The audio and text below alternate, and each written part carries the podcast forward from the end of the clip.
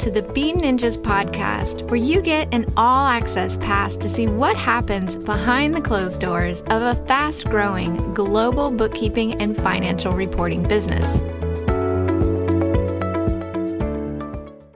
In today's episode of the Bean Ninjas podcast, I chat with Barbara Turley, who is the founder and CEO of the Virtual Hub.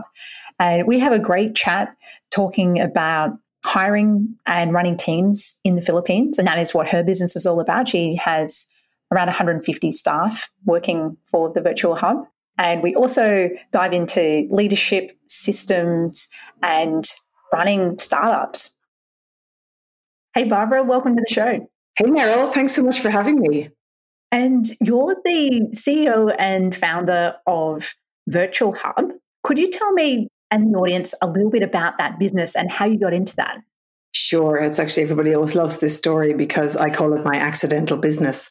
A bit like how you started Bean Ninjas. You know, I didn't really intend to create something so huge.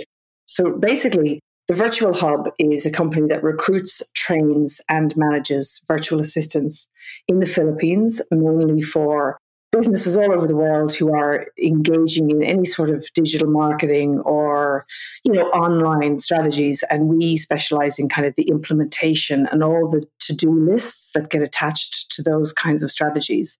So really how i started it i was in corporate for about 15 years loved it had no real desire to run my own business until the sort of last five years of that time. And like many we leave corporate, I did some consulting and I was doing some business coaching. And I found that I was sort of struggling to figure out what sort of a company would I build, what would I sell. And I stumbled upon a problem that I felt all of the businesses were having, regardless of whether they were online, offline, you know, businesses, brick and mortar, didn't really matter what they were doing. They all were in that sort of I call it the deep crevice between startup and growth that can actually last for 10, 20 years in that if they didn't hire, they couldn't afford to hire staff, so the revenue wasn't enough to hire staff. But without hiring people, they were never going to get out of that crevice. And I'm sure you see this probably with clients coming through to you guys as well. So I started recruiting. I had a virtual assistant in the Philippines myself. And I basically started recruiting a few of her friends in the early days just to help the clients out. I mean, I wasn't thinking about it as a business. And over the course of, I'd say, about a month or maybe a couple of months, I started getting calls from friends of clients saying, Can you get me one of those virtual assistants? And I was getting asked more for that than I was for business coaching. And there was one weekend I thought to myself, I wonder, is there business in this? So I put on a webinar. I had built a bit of a list at that stage of prospects or whatever. And I did a webinar and it was very simple. It was just how to successfully and confidently use virtual assistants to grow your business. And it was probably the most successful webinar I ever did without putting much energy or money or anything into it. And literally overnight, the virtual hub was born. Within a month, we were in business. And I pivoted out of coaching and into this. So that's how it started. Wow. And so, what did those first few years look like? In those first few months, it was like wow, I've hit on, you know, when you, when you launch something and everyone wants a piece of it, I was like, wow, I've hit on the thing that everyone's talking about. But very quickly, within, I'd say about within six months of starting, it all started to very badly unravel. And it was extraordinarily stressful for me because I realized that the problem people were facing was that they didn't know how to get an offshore team member. So they were on board with the idea that this is cheaper, cost effective way to do this. And I thought the problem was they were too afraid to go on to Upwork or get their own VA because you can do it yourself. And I couldn't understand why people wanted to pay me to do it. So I thought that was the problem, but that actually was just stage one of the problem. And stage two started to raise its ugly head very quickly thereafter, where people, well, at least the clients we were getting at the time, had no idea how to delegate. They had no concept of process or how to run a team, even if the team's just you and one other person. Communication was an issue. They expected VAs to be mind readers. The VAs were annoyed, the clients were annoyed, and they were all complaining to me on every channel possible from text message to Skype message. So I used to wake up every morning just in hell going, I can't deal with this anymore. So I nearly shut the business down actually after about eight months. I hated it. And I sort of thought, well, look, I am onto something here. I just need to slash most of the staff and most of the clients, which I did. So I pared it right back. And then I spent the following year like really heavily building training programs for clients on the way in to make sure that they were ready for a VA before the VA arrived in them. And I also built a training program for VAs so that I could have more control over what they actually said they were able to do on their resumes, because most of the time it was rubbish. They didn't actually know what they were doing at all. So that solved a lot of problems in that first kind of, that was the first 18 months to two years, was building a lot of systems. Wow. And so have you found that now that you've built these training programs, that that solved that stage two problem that you mentioned that the clients had identified that they needed a VA, but actually they weren't quite ready. They didn't have the systems. They weren't confident in how to communicate or delegate. So has that helped? Absolutely. So, and again, it was very, in those early days, it was a very basic kind of program. I just taught them how to use like Asana. I was like, just use Asana and here's a concept of a recurring task list and here's how to create a process. It was very, very simple. In fact, it was so simple, I was almost embarrassed putting it out because I thought, like lots of us who start businesses, we assume everybody knows the stuff that we know, the stuff that we think is simple. And but people didn't. And I remember there was one client who said to me, way back in the early days, I remember he said to me, you know what? He goes, that training that I got was a game changer for me and my business, even without getting a VA. And that was when I realized that I had actually really unearthed that second big problem and that the business I was building had to solve for this problem in order to help clients to get success with VAs. You know, and then of course after that, I realized that the VAs weren't as trained as they said they were. So I started to look at both sides of the equation and think, well, how do I make sure that this is a successful pairing on both sides. So a VA gets a great career, they feel supported, they feel trained, they know what they're doing. And the client similarly has trust in the fact that we are behind this VA training them. So look, today, I mean, if I was to fast forward, we're now nearly five years in and we have we're up to 140 staff right now. And they're all employees. So I made them all employees and that route in the Philippines. And it is now more like a machine. So we can have high confidence in our success rate.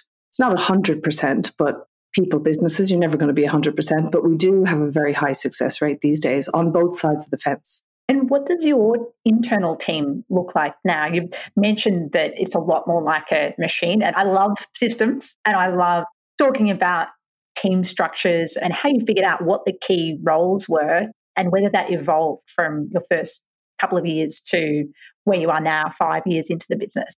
Very much so. And I will be open in saying that it has been a labor of love for me in that I had to learn a lot of things myself along the way. I found I had some natural talents when it comes to leading people and I love mentoring people, but that sort of was my strongest point, but also became my weakness. So, for example, in the early days, I had two VAs and then I got three VAs and four VAs. And before I knew it, I found myself having five, six, seven VAs to help run it. But they were all reporting to me, and I was becoming my own bottleneck big time. And I thought, wow, I can't really do all this anymore. So I started to elevate some of those VAs into more project manager type roles. Now, that brought with it a lot of challenges because I see a lot of clients trying to do this. They've got a magnificent VA, but then they try and elevate them into a different role and they underestimate the training, mentorship, leadership, you know, hand holding that is required, even for a rock star A player to become that next role. And I spent a lot of time in the weeds trying to do that. Arguably, should I have hired somebody who knew what they were doing? I don't know because I think even though it was difficult in the early days for me to do this, those VAs deeply knew me. They deeply knew the business. They were building the processes with me anyway. So I think it was sort of six of one, half a dozen of another, really. And then over time, I mean, now my team today, look, I did get a great piece of advice from my co host on the podcast that I have, Matt Malouf, who you met, Meryl. I remember talking to him about this problem and I didn't know who to hire next. And he said to me, I want you to do the org chart of your business when it has 100 people first, and then figure out what, what you need to hire next. And that was a very pivotal moment for me and piece of advice. So, Matt Malouf, thanks for that advice. You know, that was kind of a pivotal moment for me. When I did the org chart, I realized wow, I'm going to need like, if you've got 100 people, you need like five or six team leaders, you need a head of HR, you need a head of operations, etc., etc. So I started to think about team leaders at that point. I realized that I needed to start thinking about team leaders to run the teams of VAs that were working for clients. So I'm hoping that gives you sort of a sense of just this evolution of team. I tried to start with the end in mind. So today I have 140 staff and I do have a head of operations, head of HR, five team leaders. I've got a finance manager, you know, so I have the structure now. And I probably have too many staff right now on my internal team for the size of the business, but we can grow. I could probably triple the business with that number of staff raise some really good topics. And there's a lot of directions I want to take this conversation. So, the first one I wanted to touch on quickly, which was the advice from Matt Malouf. And I actually did something similar with Bean Ninjas, where we had a team structure in place for the bookkeeping team, but a lot of our internal operations, I was running everything related to HR, accounting, legal, risk. Yeah, I get it. I've been yeah. there. and so I did a similar process of mapping out what the ideal organizational chart would look like, even though my name at the time was probably in six different boxes. But it yeah. really helped me to identify well, over time, the goal is to have other people or other names in all of these boxes. So I think that's really worthwhile advice. I wanted to ask you about the team leader and the manager roles within your business and something that you mentioned a little earlier, which was elevating a VA or a team member who's a rock star in their current role up to another level. And often that is into a management or leadership role. Did you promote most of these roles internally or did you hire in managers? And what are your thoughts around promoting internally or bringing in talent from outside? I'm so glad you asked that question because I actually have some very strong views on this because I've done both. So I've done both and both have been successful in different ways with in the early days, I was of the view that it, I found it easier myself to promote from within because there was a huge amount of knowledge and history that came with the people that had already been with the business for a long time and they showed some really, really great promise. So, for example, if I'm thinking about some of the best promotions I did, I had some rock star VAs in the early days, and a lot of them are still with me, and they're in very high up roles now. So, for example, I have two master trainers that not only run the training programs, but they also develop them now. So I don't have to do that anymore.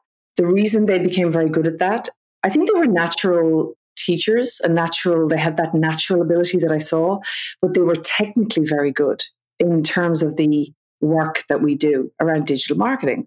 And they love it. So that made them, that was an easier role to mentor them into. I did try and mentor someone up into more of a HR role, but that was a mistake because it wasn't that person's fault. My lack of understanding in HR, for example, led me to believe that I could make it up as I went along and we together could build that role.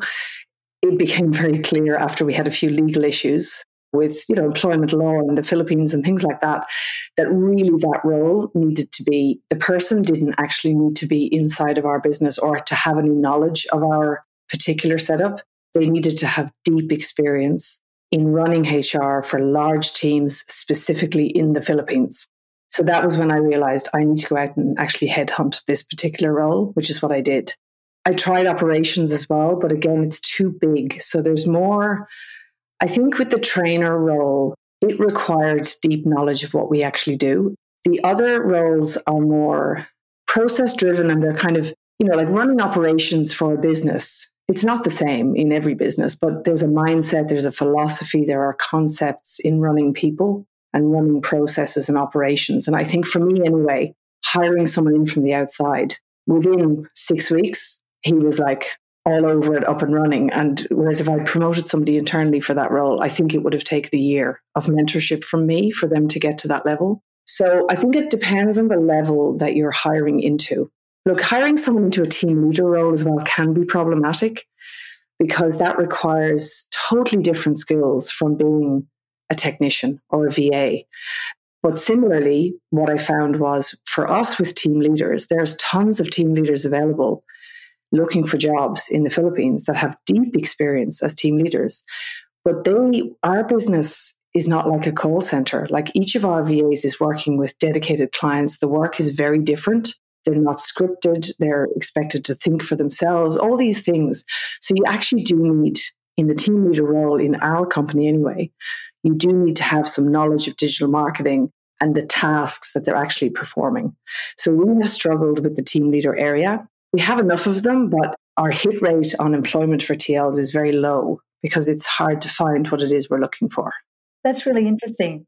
At Bean Ninjas, most our two team managers and our director of operations, Wayne, have all come through a couple of promotions internally. And it's something that I've been reflecting on with our hiring and where it has been successful or not is that when we've created a new role, because often when you're creating a new role, you're kind of testing it out and figuring what actually sits with it and what doesn't. And is it strategy type role or is it an execution type role?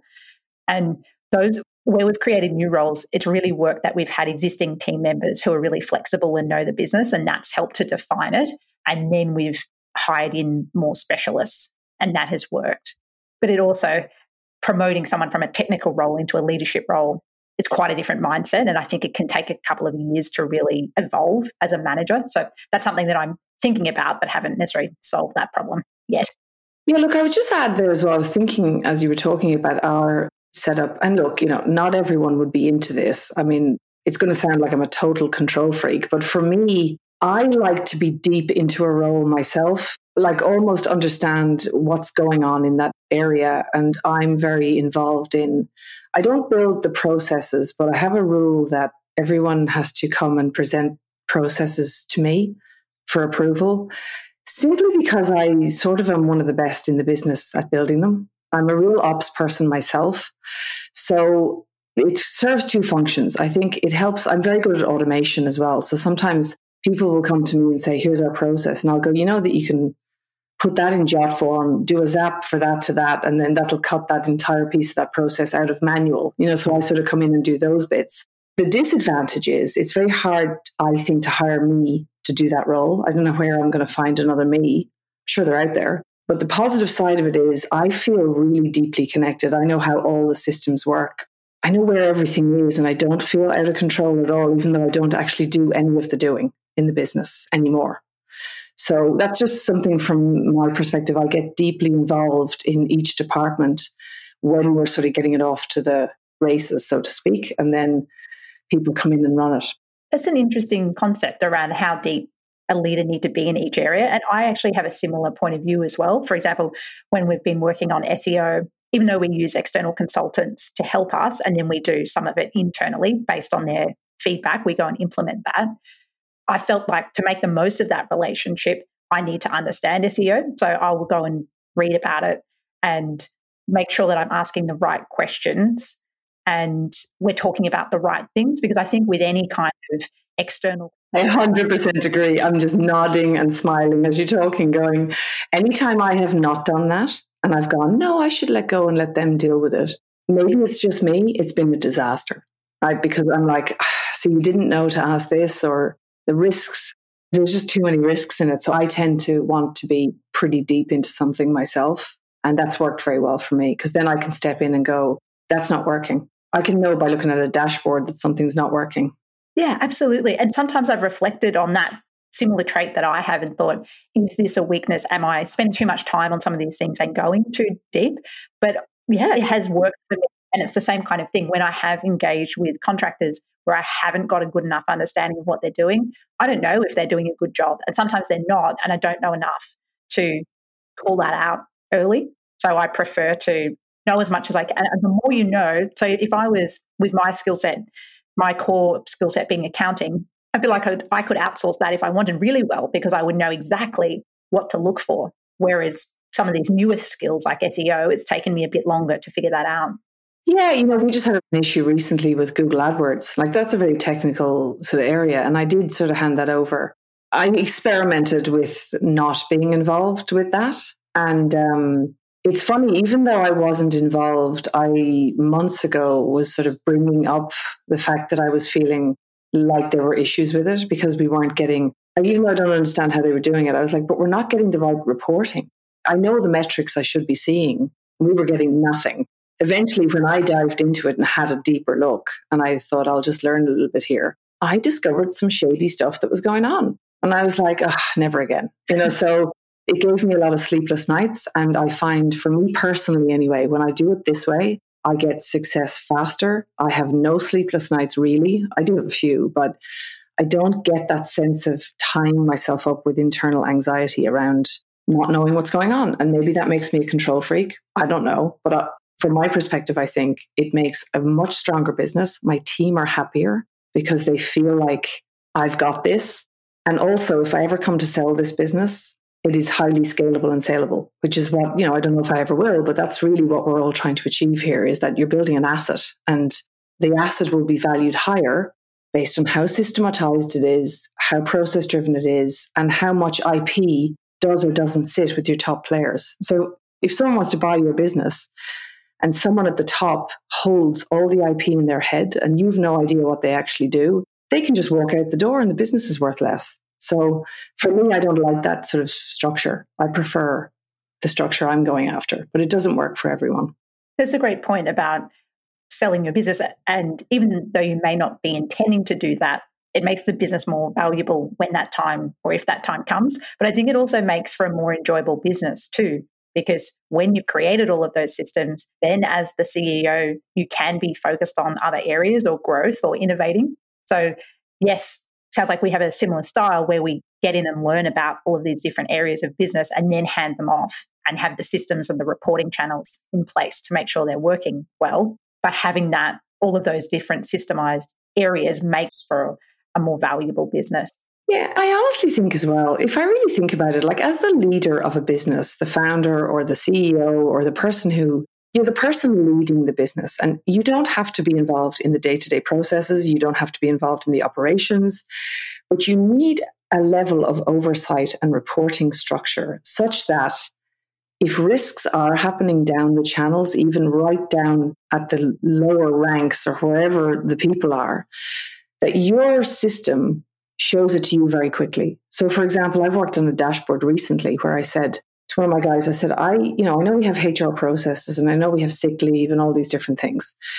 But I would like to have a dashboard where every day I can see, like, this month we had this many sick leaves and that was 50% higher than last month you know, so very quickly I can go, we have a problem, right? There's either, you know, do we have making sure people are washing their hands in the office? Maybe we need a wellness program. Maybe there's a virus going around. Maybe people are, you know, just see a few others that got away with slacking off. So they decided to do it as well. So you need to have a way that very quickly you can actually look at data and go, there's a change there and ask the question. It's interesting. My theme for this quarter that's coming up from the 1st of July is metrics. And we have monthly reporting around financials, but we also have weekly reporting internally around things like leads coming in. There's marketing metrics, sales metrics, and we're doing a project this quarter around exactly what weekly metrics are we looking at to flag where we need to take action or where we need to focus our time in my view, that is actually it's funny because we're working on the same project at the moment. So I've sort of given you a theory that we're working on as opposed to an actual dashboard that we have yet, but it's in the works. But I think like I mean that's the job of the leader of the business, in my view. And people who don't see it that way are the ones who like to go out and do all the sales and just sort of be the external. They're not really looking at what's going on internally or at least have your ops person reporting to you on that. But again, I still think you should have the dashboards as the leader. You can see anything you want to see in a second. Well, I look forward to comparing notes in a few months about that. Let's. I want to know what platforms you're using. We're already like, I don't know, is it Google Data Studio? Is it like, how do we do this? So we're still in the throes of figuring all that out. Yeah, us too. Now, I've got some questions from my team for you about hiring staff and managing staff in the Philippines. So, if you don't mind, I'll just run through some of these questions and get your insights. So the first one is what are the biggest mistakes you made when initially hiring staff in the Philippines? Yes. So the way back in the early days, the biggest mistake I made was interviewing them myself. Now, in the early days, you have to because nobody else is interviewing them. But I rapidly discovered that one of my strong points is not interviewing people. And it took my initial small team of VAs to approach me one day and say, Barb, we don't think you should interview people anymore good on them for taking that that was risky telling me that. And I said, Yeah, okay, why? And they said, Because you want to give everyone a job. And, you know, we think that it should be more metrics driven, more this, more that. And they were right. And we got higher success rates when I actually stepped away because I got too emotionally attached to the story that people tell you. So everyone has a story. And I wasn't focusing enough on the skills and the deep questioning around cultural fit or I'm just not very good at that, to be honest. So it was better that I allowed my team to come up with, and you know, we've evolved it over time, of course, but that was a big learning for me personally. Today, I would say the biggest piece of advice I could share is that today we have a high success rate with recruiting and hiring because we do hire very slowly, but we are extremely metrics driven. So, for example, people have to apply for a job with us, and when they apply, if they fit the first few broad criteria, they have to come into our office and sit a five hour exam where they may fail in the first hour. So there's like toll gates on the five hour thing. We look at the results. It's pretty mean, the stuff we do. It's mean, but it's effective, right? They've got to do quite a lot of study and assignments and things. And there are certain things that we're looking for throughout that process. And only if they pass all of that do we even look at the resume and then invite them for interviews. So they're only invited in for interview, you know, if we feel that they have already demonstrated that they have the smart, they may not have the experience, but they have the smarts and the skills to do what it is we're teaching. And then we put them through a month long intensive full time training program where there are toll gates every week at metrics driven. There's no favoritism or any of that. It's like, you know, pass or fail kind of thing. So our success rate's high because of that. So I would encourage anyone to we all focus on resumes and interviewing people. Resumes can say anything, and some people shine in an interview and they're terrible on the job. So it's better to be more process driven and metrics driven, I feel anyway. Depending on the role, I guess, but that's my approach. That sounds like a really strong approach to finding the right people. If you had 10 people go from initial application, maybe I need to say if you had 100 go from submitting their application how many would actually make it through that? It sounds like quite a rigorous process. Oh, yeah.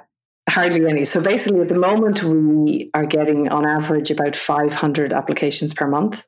And here's the hilarious thing about half of those will book in for the appointment. They will be like, yeah, my time slot is eight o'clock on Friday. And they won't show up. They won't cancel or reschedule. And they will never hear from them again and then they go on our blacklist because we're like, that's a character issue, right? You may have had something come up, you may have panicked, you may have been like, I'm not sure this is for me. But a professional would contact you and say, Look, I've rethought it. I just want to let you know that I'm not attending. To not show up is like step number one for us. We're like, if they're not even going to show up or contact us for the test, what kind of an employee are they going to be? They'll go AWOL they'll just like disappear one day. So that cuts about 50% of them out. And then of the people left in the Philippines, a lot of them will fail our first test, which is English. Even though they speak great English, we have very rigorous testing around grammar and ability to put a thought down in a proper paragraph and punctuation and all this kind of thing. So a lot of people will fail at that point anyway, we whittle them down. And then some people, like about 40%, will fail in the interview, even after all of that, because we see traits that were just not really like character flaws or cultural just mismatches or too much ego, this sort of thing. So out of 100 people, our hit rate is between 2 and 5% will be successful. So it's really hard to get 10 employees. We've got to have like 500 people in the funnel. How do you get so many applicants in the funnel? So there are obviously job sites that are specifically in Cebu where we're located. But what we have found recently is we did a lot of work in the last two years on our employee brand in the Philippines.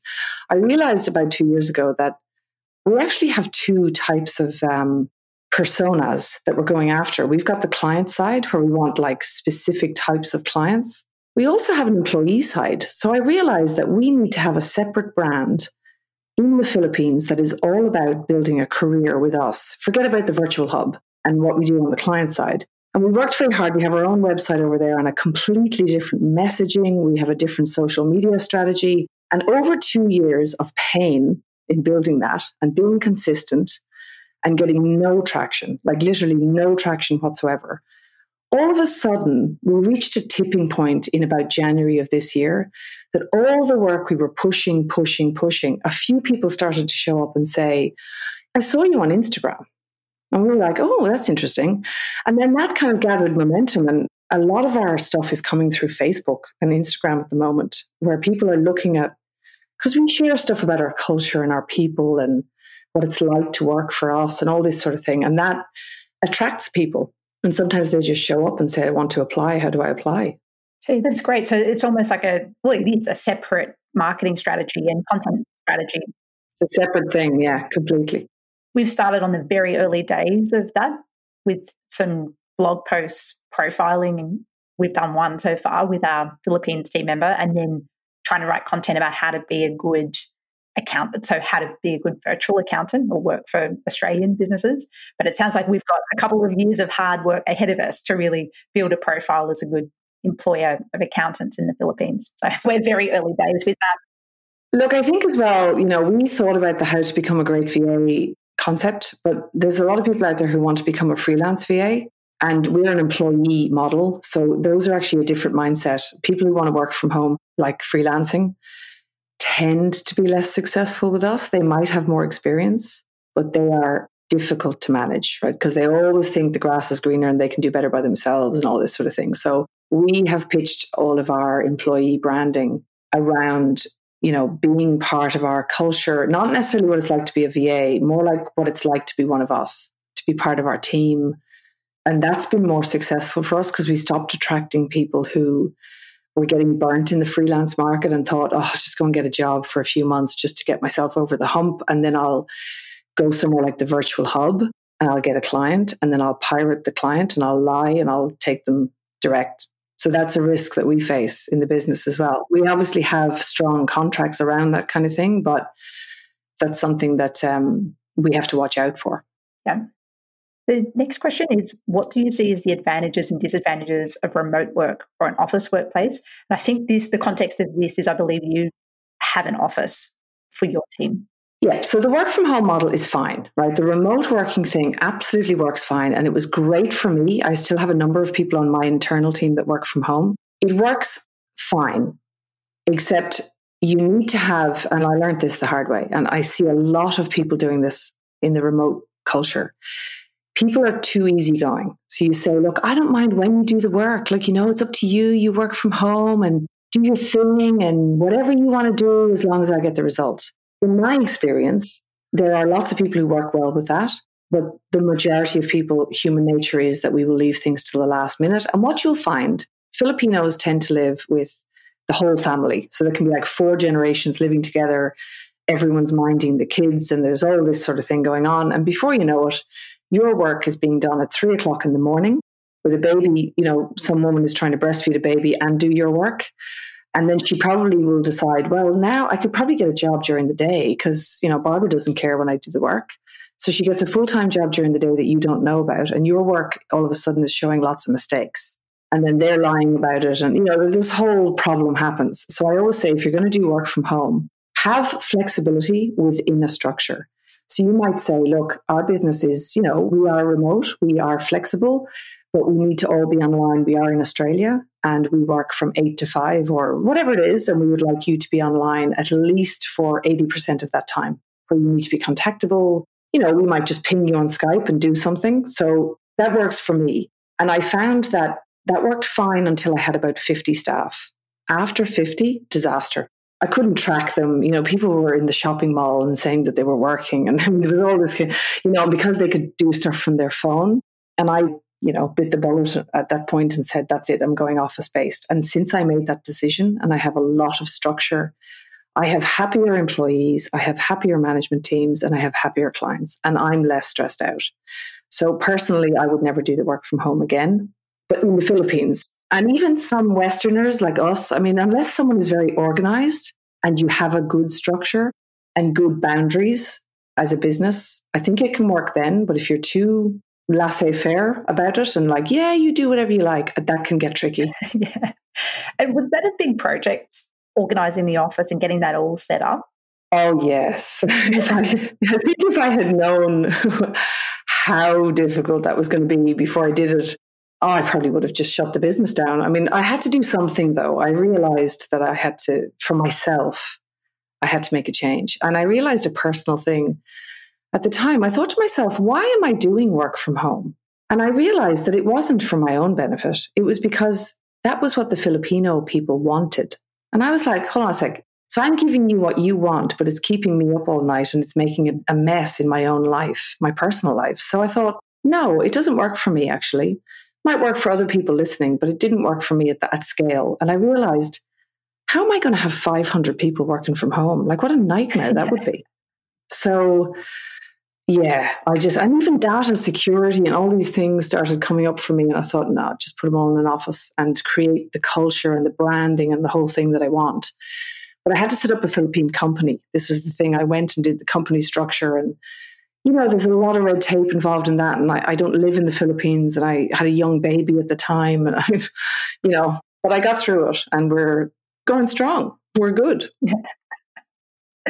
so I'll do one last question, which is what are the characteristics of your best employees? Yes, I can answer this one quickly. My best employees are those that are smart, are agile, so I'll use the word agile because they don't get wedded to. Now, some of them I've trained to do this, but it is a personality trait. You, they need to be realize that I might create a process or they might create one. And then the market might very rapidly tell us that that process is not working and you need to iterate, you need to change it. So the ones that are very successful with me are the ones that have learned that very quickly and are okay with going, oh, my process is not working. You know, so in recruitment, for example, we need to kind of iterate that a lot. We're always testing new things. Same with marketing. So the best people end up there.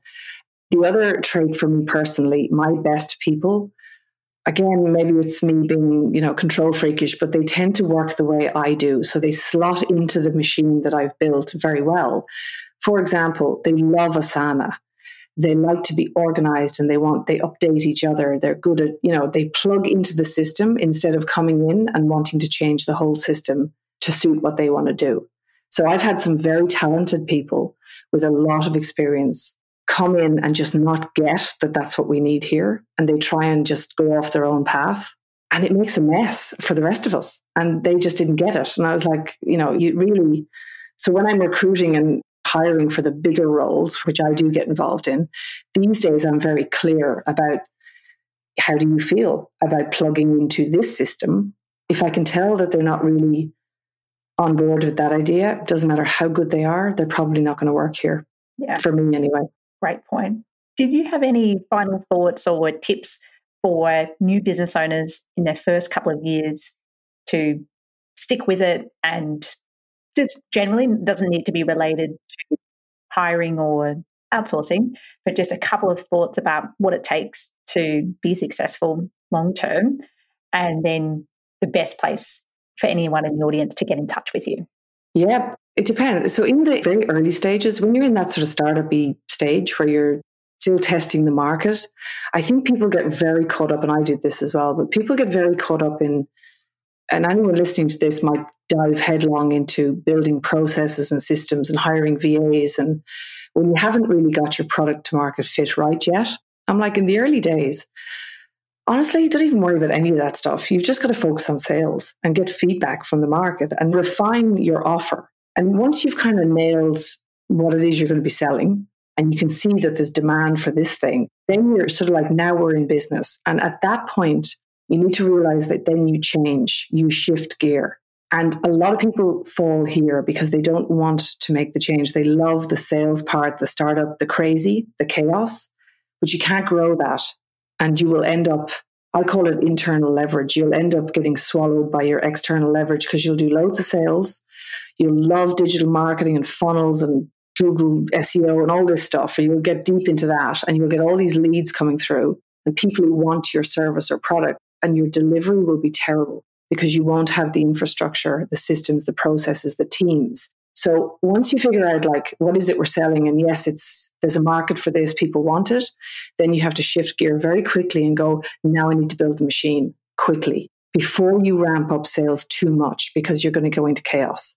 And at that point you need to make a commitment not just to hiring learning to delegate and mastering the art of delegation, but you have to master the art of system building and process building. And lots of entrepreneurs, like they would prefer to stick needles in their eyeballs than do that. but the reality is, like, honestly, either hire someone to do it for you, but that's going to be very expensive, or just take the pain, commit to it. It takes about two years, 12 months to two years. And then you have something that is scalable and saleable, right? And then you can push as many sales as you like down the pipes because the pipes are big enough to cope. I hope that makes sense, but that's I have really strong views on that. And I think that's why people fail. They don't do that bit. Yeah, you've articulated that really well. And agreed, in my case, it's taken closer to the two years than the 12 months. I think it takes two years. Yeah, I think people think they can do it. You know, I see people trying to hire VAs and in three months they're like, oh, it's just not working. I'm like, you have so long to go before. I mean, you know, you can fire the VA, but really, the VA is not, usually the VA is not the problem. Now, as long as you've recruited, trained, and hired well, because there's a lot of slippery VAs out there. Right? you got to be careful online. But if you have a good person who's genuinely good and enthusiastic and showing up and smart enough, the problem is not them. And if you find yourself churning through staff, it's time to look in the mirror and go, what am I doing wrong in the business? Because the people are probably not the problem. It could be something else. Well, Barbara, thank you so much for coming onto the podcast. It's been so much fun chatting with you. And where's the best place for our audience to get in touch with you? Sure. So if you pop over to thevirtualhub.com, you can book a call with one of our, we've got strategy consultants that in we, we cover across the globe. So we've got US coverage and Australia. So we can deal, we deal 24 hours. So we can cope with all of that um, you can have a free call with one of our consultants and they figure out, you know, are you ready for this? Are we ready for you? Are, you know, are we good fit? But also our website is full. We're sort of going the route that you are, Meryl, with Bean Ninjas, in that we want to be a thought leader in this whole concept of, you know, building scalable teams and systems. And we've a lot of content over there that really helps you to figure out how to get ready and make sure that once you do invest money, in an offshore team, in the case of what we do, that you will get return on investment from it. Because otherwise, if you don't do the work first of what I've been talking about, you're just throwing a body at the problem, and that's going to cost you time, energy, and money. So we're very clear with people about that. And our website's all about that kind of thing. I'm trying to get more active on LinkedIn, but uh, as you know, running a large team means that social media can be the place that you're not that present. But LinkedIn, you can find me personally, just Barbara Turley over there. Fantastic. Well, thanks again, Barbara. Thanks. By the way, are you wanting support to get paid and make better decisions? We've put together a Xero small business toolkit, including cash flow forecast template and guide to setting up Xero. Grab it for free at beanninjas.com slash xero toolkit and that's X E R O T O O L K I T.